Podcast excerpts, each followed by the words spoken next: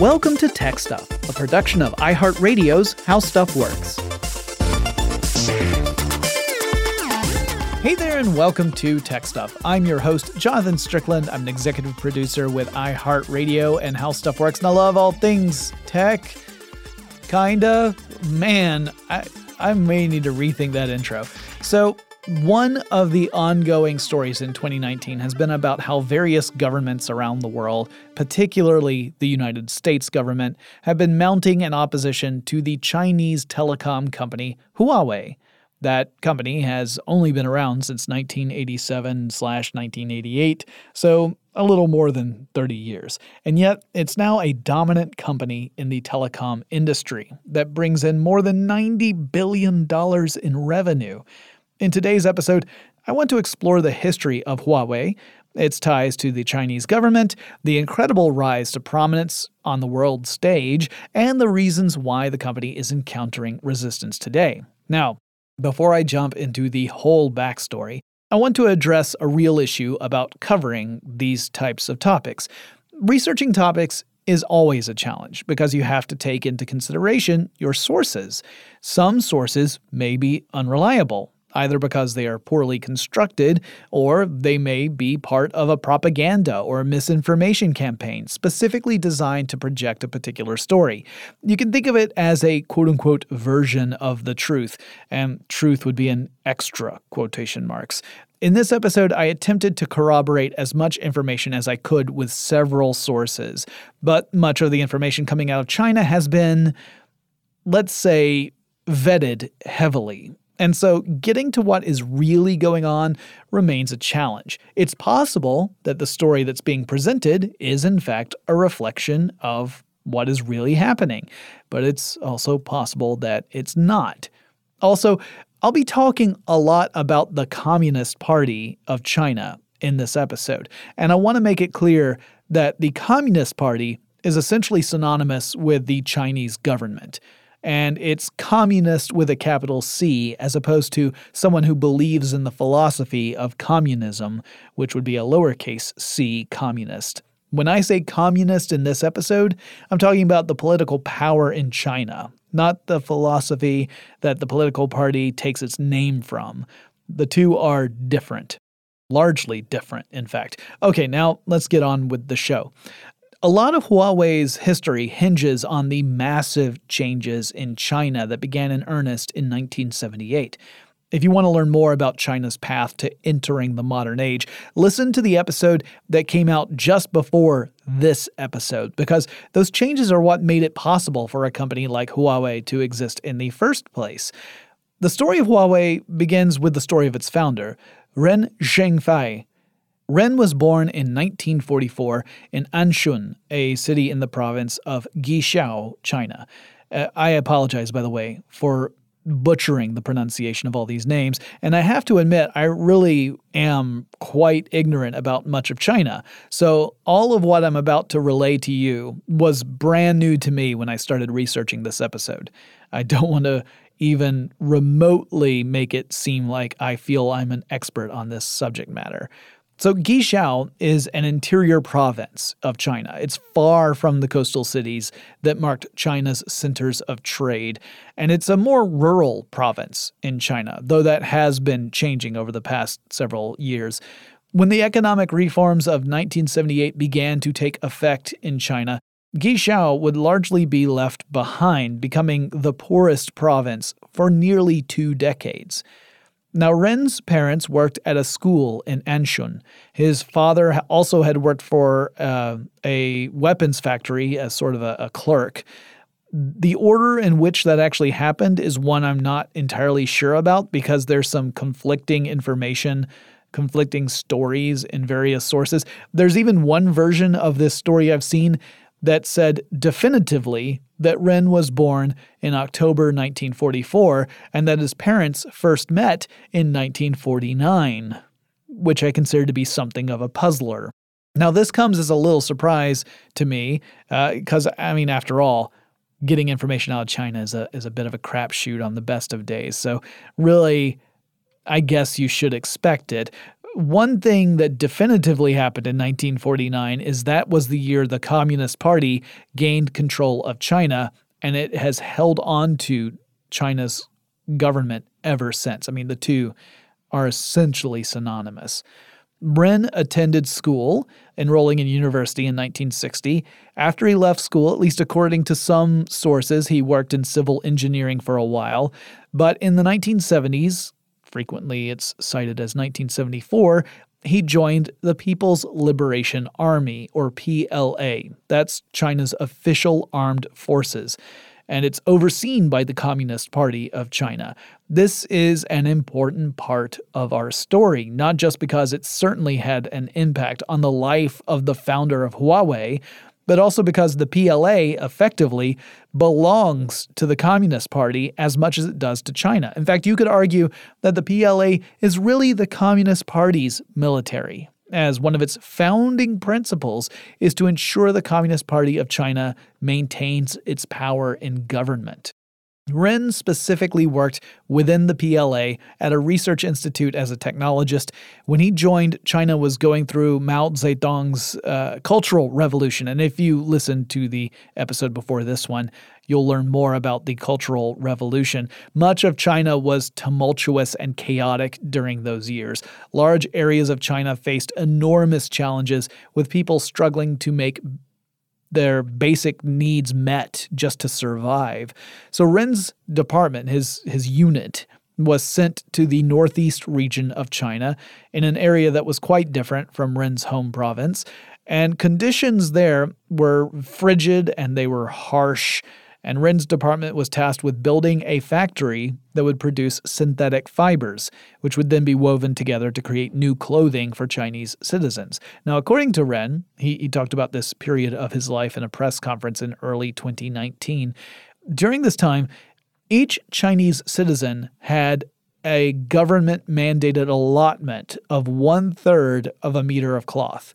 And Ren said in that interview that this small amount of cloth meant you really only had enough material to patch holes in older clothing. So, this factory that he was working on was part of an effort to counteract the scarcity of cloth made from natural fibers by augmenting it with synthetic fiber clothing.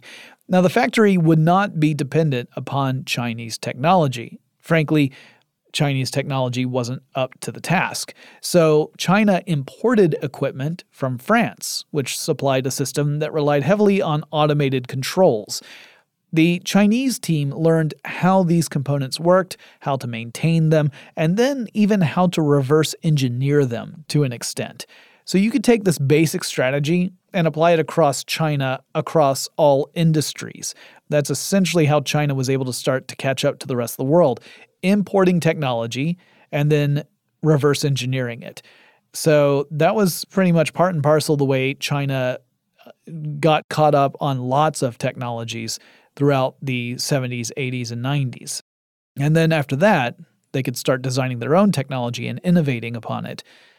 Now, Ren would go on to become part of the PLA's engineering corps and later still as a member of the Communist Party, but this was not a smooth path for him. His father had been labeled a capitalist during the Cultural Revolution, and that accusation meant that Ren's family would all be disqualified entry into the Communist Party, and that would end up being a big hurdle because, at the time, being a member of the Communist Party was pretty much a prerequisite if you wanted to reach any sort of status within your career. You couldn't advance in your position if you weren't a member of the Communist Party, even if you were clearly talented and had a lot of aptitude.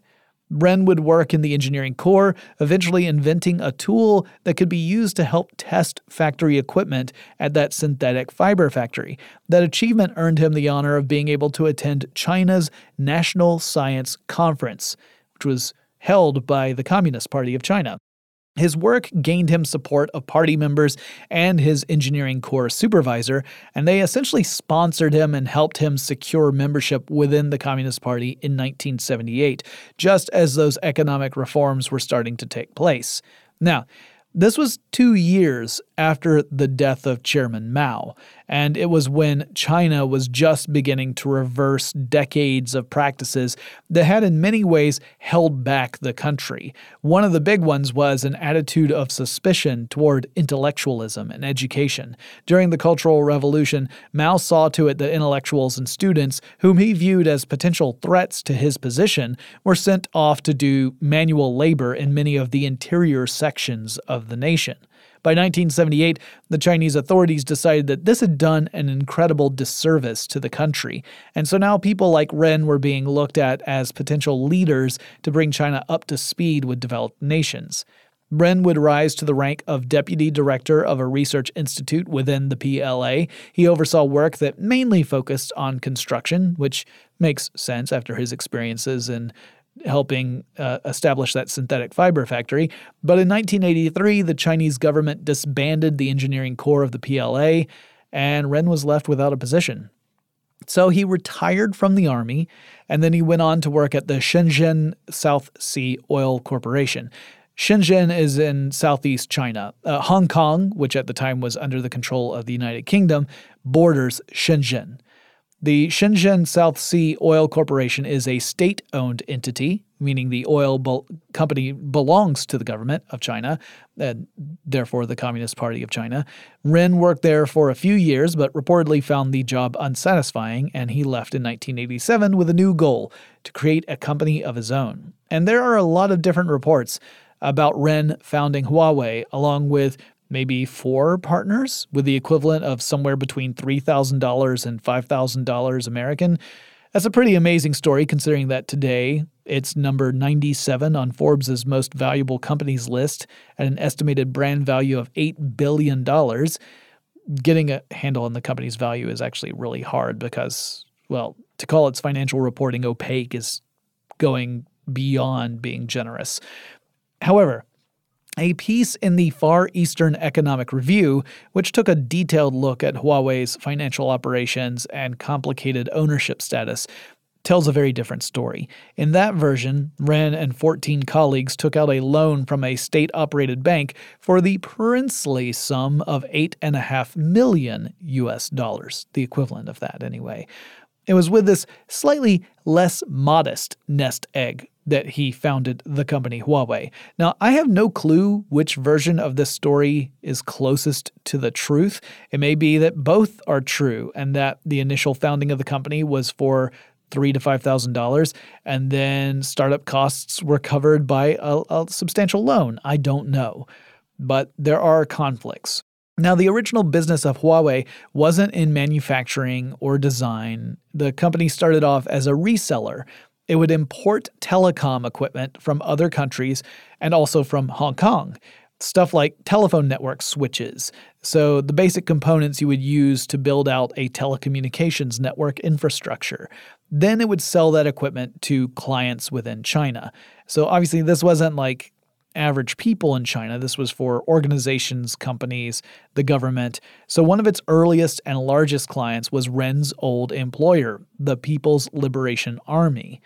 Now, while reselling imported equipment was the source of revenue, Huawei also would create a team of engineers whose job it was to learn everything about the equipment they were bringing in and then to reverse engineer it, with the ultimate goal being to produce similar tech independently.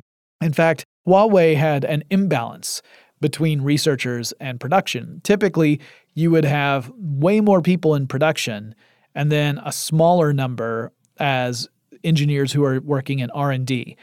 Huawei threw that on its side where you had about twice as many people who were working in R&D essentially trying to reverse engineer this technology then you have people actually producing the stuff. And thus began Huawei's journey towards becoming a major telecommunications company. Now, when we come back, I'll go into a bit more detail about what we know or think we know of the way the company operates. But first, let's take a quick break.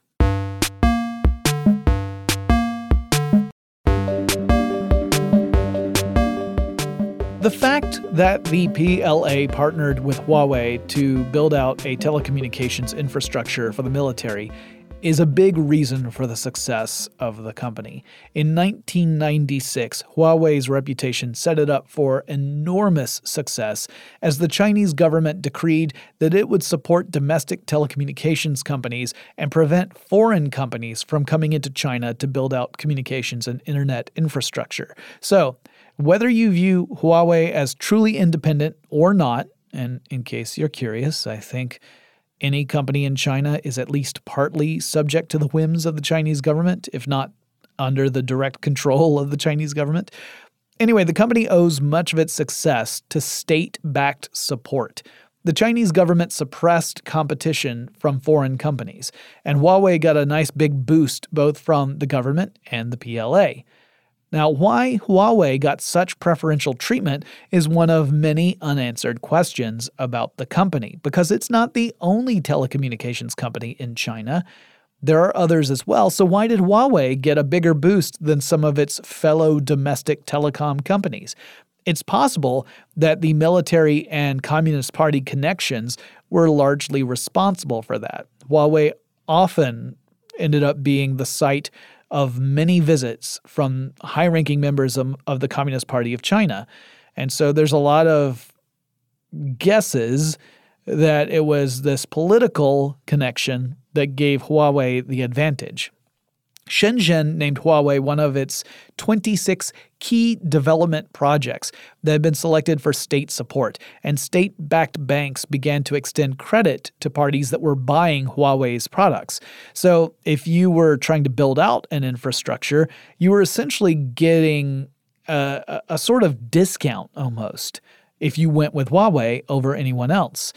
At this point, we're still really just talking about companies and governments because again, Huawei's focusing on networking technologies, not in consumer electronics, although the company would start to do that later on.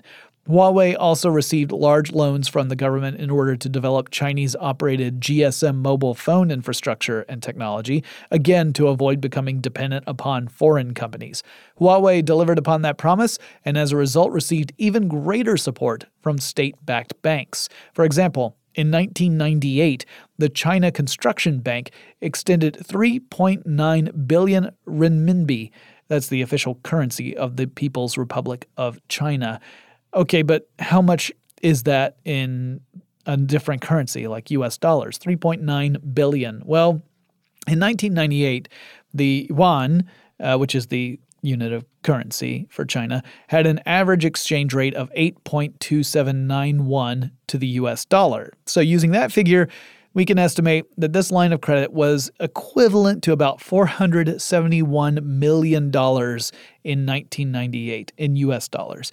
But then we also should factor in inflation, right? Because I mean, we've had inflation since 1998. So eh, today, that line of credit would be worth about $741 million. That's a lot of smackaroos. It represented nearly half of all the credit this bank would extend that year, and it all went to one company. This is one of the reasons why Huawei was able to grow so rapidly. It had this enormous support of the Chinese government and financial sector behind it, coupled with the Chinese government's efforts to suppress any sort of foreign competition. Huawei had no shortage of domestic customers. You had railways, telecommunications companies, you had the military, all having high demand for Huawei's equipment. On top of that, the company began to enter into the international market. And for a ton of reasons, Huawei's equipment was much cheaper than most other products that were on the market.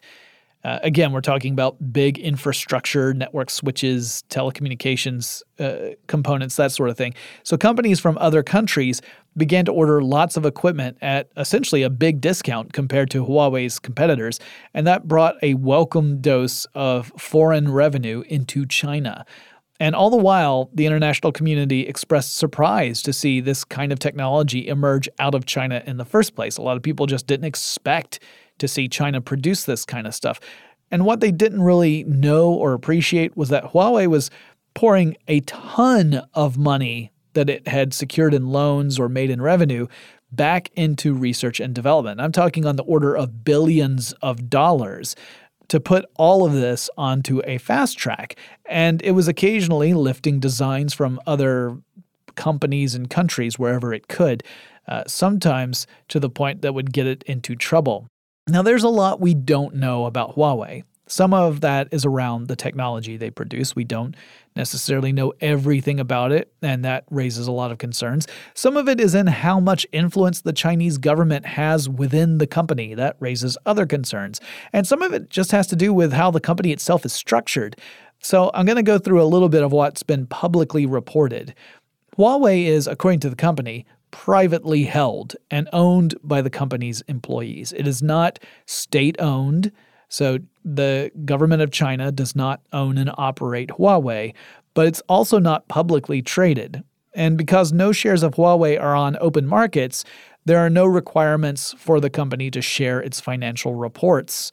So there's no auditing of Huawei's operations, and so much about what is actually going on remains a bit of a mystery. Now, according to Huawei, employees own virtual shares in the company. The idea is that if you work for Huawei and if you are a Chinese citizen, then you can have some equity in the company and share in some of those profits.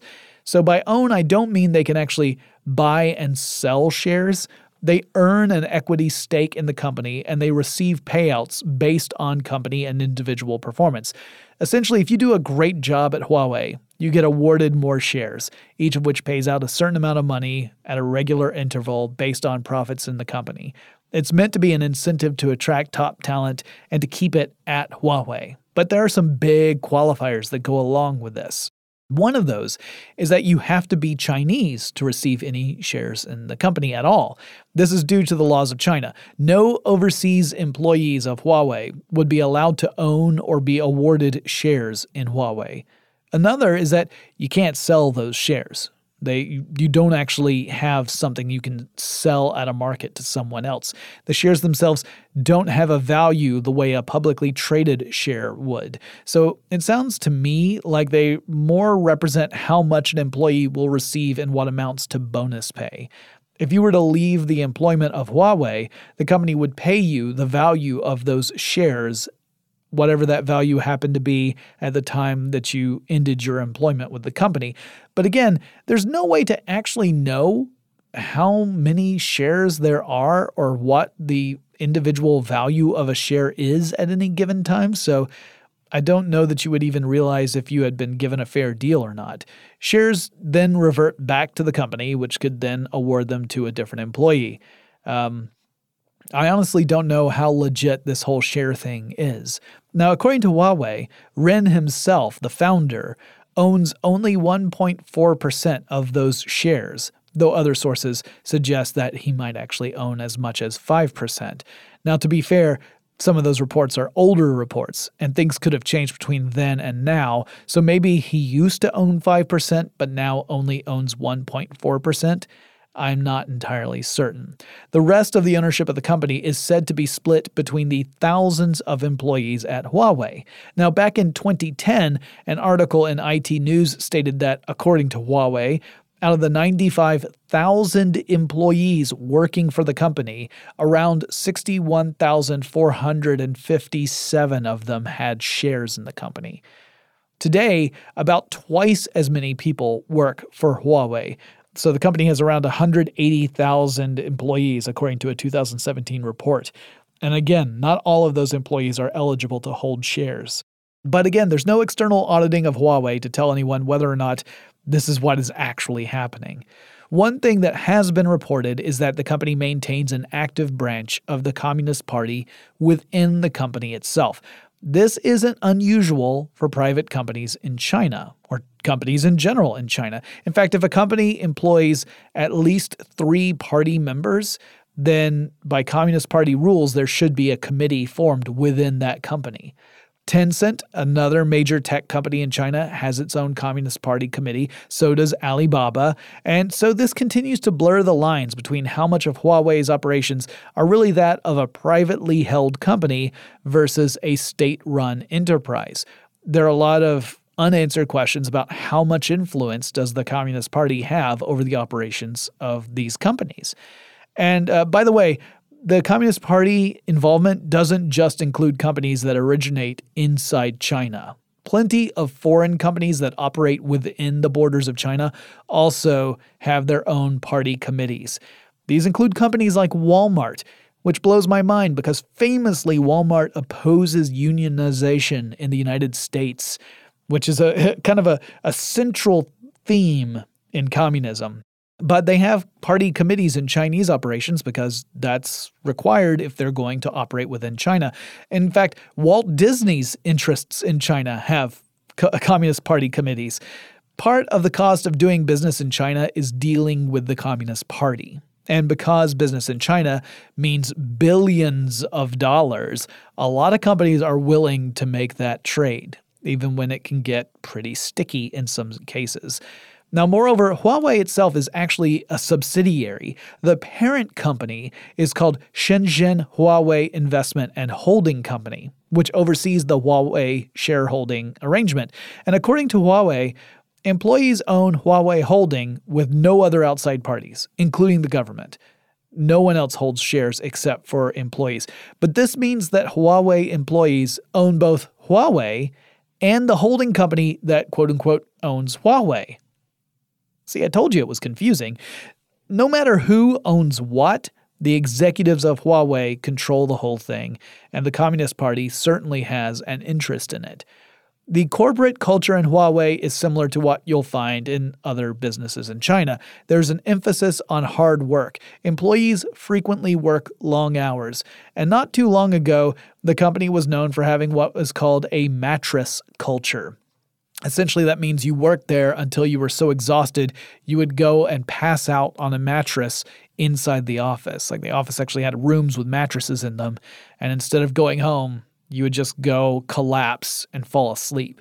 The extremes went even further, with one 25 year old employee passing away in 2006 after contracting viral encephalitis, and it was likely complicated by his habit of working long hours and staying at the office overnight.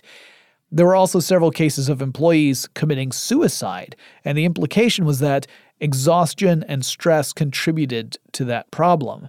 The company would end up creating policies limiting overtime and would hire a person to serve as the chief health and safety officer in response to these issues. Huawei doesn't have a traditional executive structure either. There are actually three executives who take turns serving as CEO. They rotate out every six months, according to the company. That about sums up the internal operations that I can really report on with any level of confidence. Next, we'll talk about why Huawei has fallen under suspicion in the Western world. But first, let's take another quick break.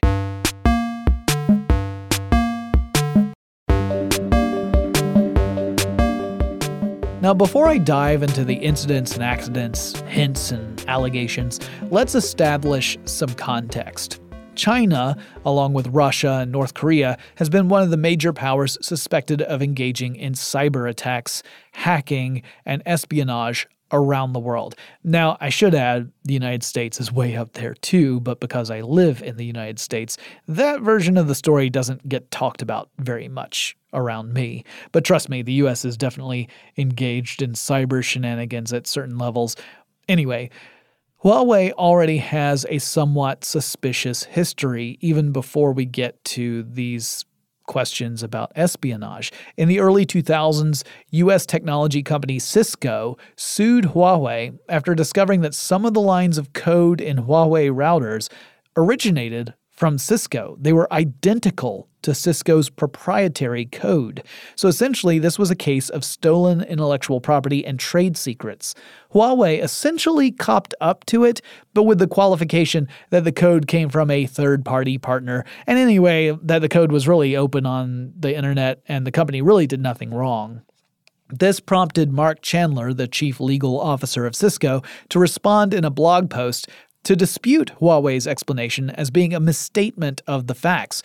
Rather than present Cisco's own argument, Chandler included an independent investigator's findings on the matter. This was something that was actually submitted in court. Chandler highlighted several of those findings and pointed out that not only did it show Huawei had copied code, literally in some cases copying and pasting it, white spaces and all, but that it went beyond the sections of code that Huawei had said it had removed from its products, following these accusations. So, in other words, there were parts that Huawei said, "Oh no, we removed that. We we found it. That was our bad. We took it out. It's fine." But there were other parts that Huawei never even acknowledged in its initial response. The short version of this long story is that Huawei was caught illegally copying the work of another company and then tried to brush it off. It was an event that cast Huawei's ethics or lack thereof into the limelight. Now, because China's government maintains a deep, if not explicit, relationship with all industries within the country, and because that government is controlled by the Communist Party of China, and because the, that controlling party prioritizes remaining in power as the most important component of overseeing the country, there's a lot of concern about Chinese businesses in general. Companies are eager to take advantage of the low cost of producing stuff in China. If you listen to my last episode, you heard me talk about that. It's a huge boost to the bottom line for foreign companies. You can make the stuff for cheap and then sell it off at a high price. But when it comes to buying technology that's coming out of China itself, not being assembled in China, but actually designed and manufactured in China, other concerns begin to pop up. Now, that's not necessarily the fault of companies operating within China.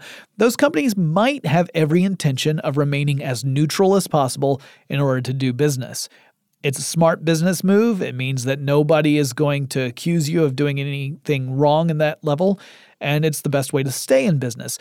But that's not necessarily possible with China's government, or at least it's impossible for everyone to just accept a company's assurances that it's not acting on behalf of a state backed entity at face value there's a perception that the possibility exists for China's government to leverage a Chinese company in an effort to gain information about other nations. And if the perception is there, sadly, it doesn't really matter if such a possibility really exists. The perception matters more than reality does. It's kind of like when we talked about the possibility of hacking a voting machine. If people show that it's possible to hack a voting machine, that undermines the public's confidence that such machines work and it inserts doubt. It inserts doubt that undermines the confidence we have in election results. And that means it undermines democracy as a whole. You don't even have to have a documented case of actual election interference for this to negatively impact the democratic process. Well, the same thing is true for the case of Chinese companies and fears of espionage. Many countries have responded to this concern by limiting Huawei's involvement in those countries. In 2012, the United States House Intelligence Committee recommended that American businesses avoid buying equipment from Huawei and other Chinese telecommunications companies, specifically because of concerns over espionage. And the message has been pretty consistent ever since. Now, you might ask, is this fear justifiable? I mean, yes, we know that many of these companies have communist committees in them, and we know that the Communist Party in China is chiefly concerned with maintaining its power in that country. And surely the Communist Party is aware of the potential threat that powerful private companies could be to the power structure in China, but that might not be quite enough to justify the views we have about companies like Huawei.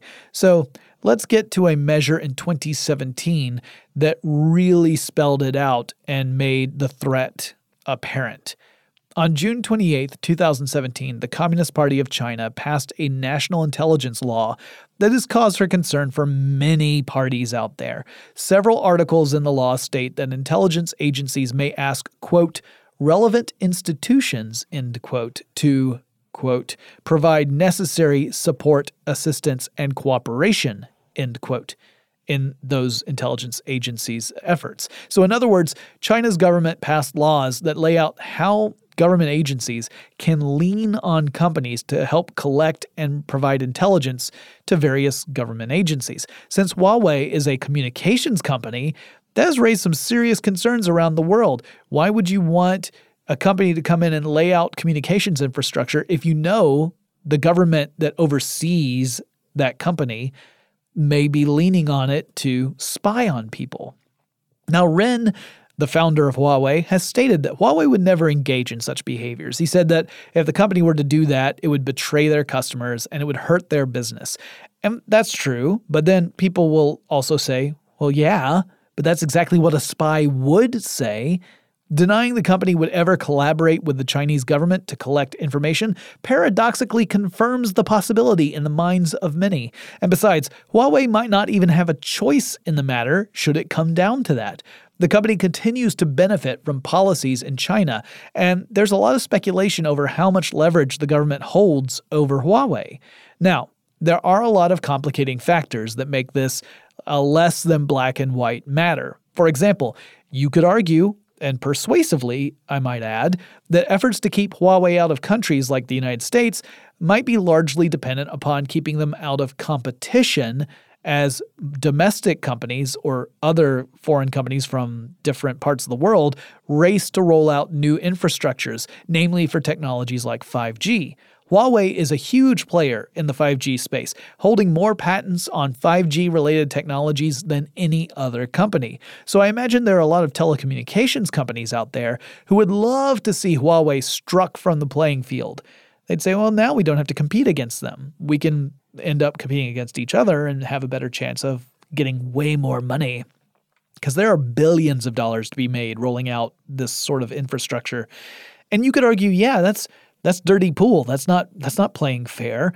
You know, working to get a politician to to ban an entire company from being able to operate in an area. But then again, this is a very similar strategy to how Huawei got so large and successful in the first place back in China because China had effectively done to all telecommunications companies outside of its country what other countries are now doing to Huawei.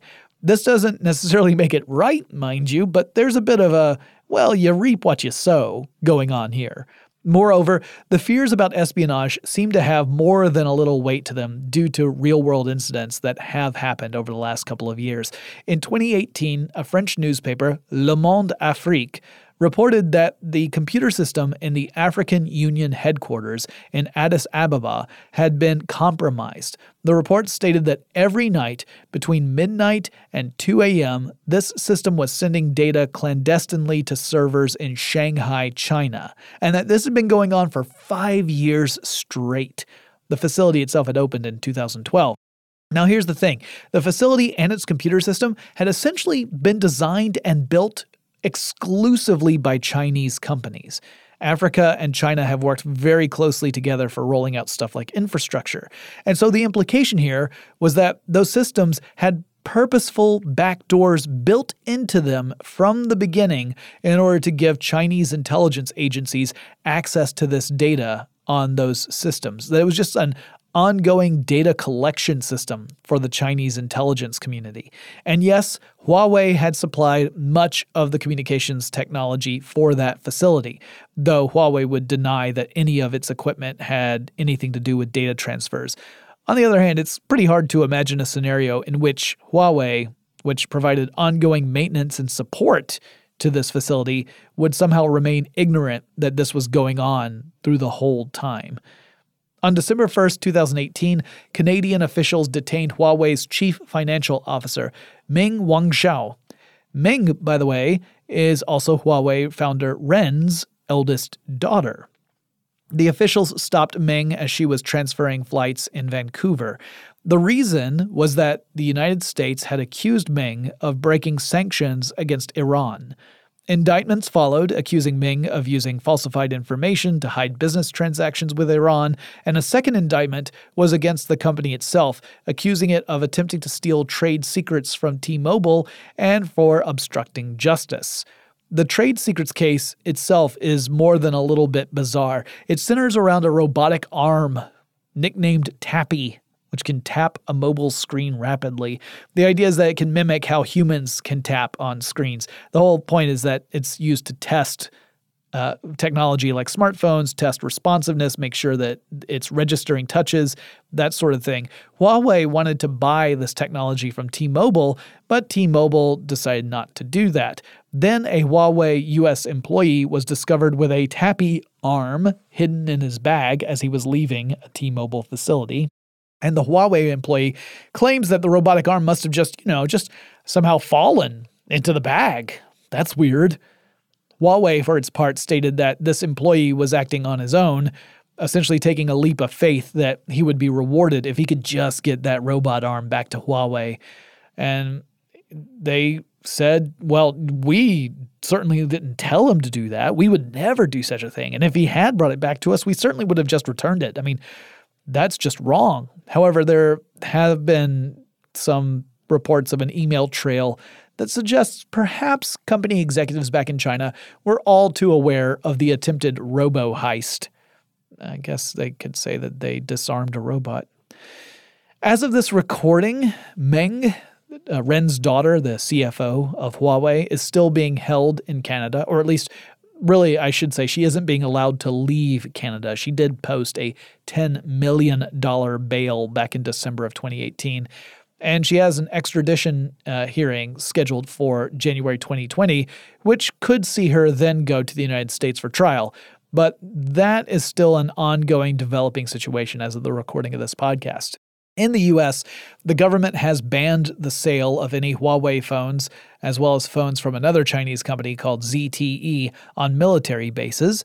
Uh, Google has canceled its Android license with Huawei, although there's been some ongoing issues between Google and Huawei.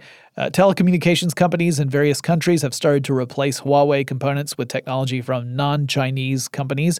Several have pledged not to use Huawei tech while building out 5G networks though that isn't across the board for everybody. The UK, for example, has agreed to allow Huawei to build at least some parts of the 5G infrastructure, though not necessarily the whole thing.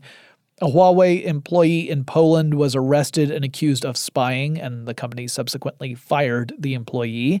Uh, Vodafone reported that it had found hidden backdoors in Huawei equipment, although some people argue it's possible these were just overlooked vulnerabilities and not intentionally left there. Either way, the tech was deemed to be, you know, not cool to use because it's it represents a security vulnerability. President Donald Trump signed a national security order effectively banning Huawei products in the US. And then over the following months, that ban has been waffling all over the place. It goes from extremes to, from uh, absolutely no working with Huawei to okay, you can do some business with Huawei, but you got to get approval first to all sort of stuff in between. It's been a big mess and it's still ongoing. Ren has objected to many of these developments, which I guess is understandable. I mean, his eldest daughter is not allowed to leave Canada.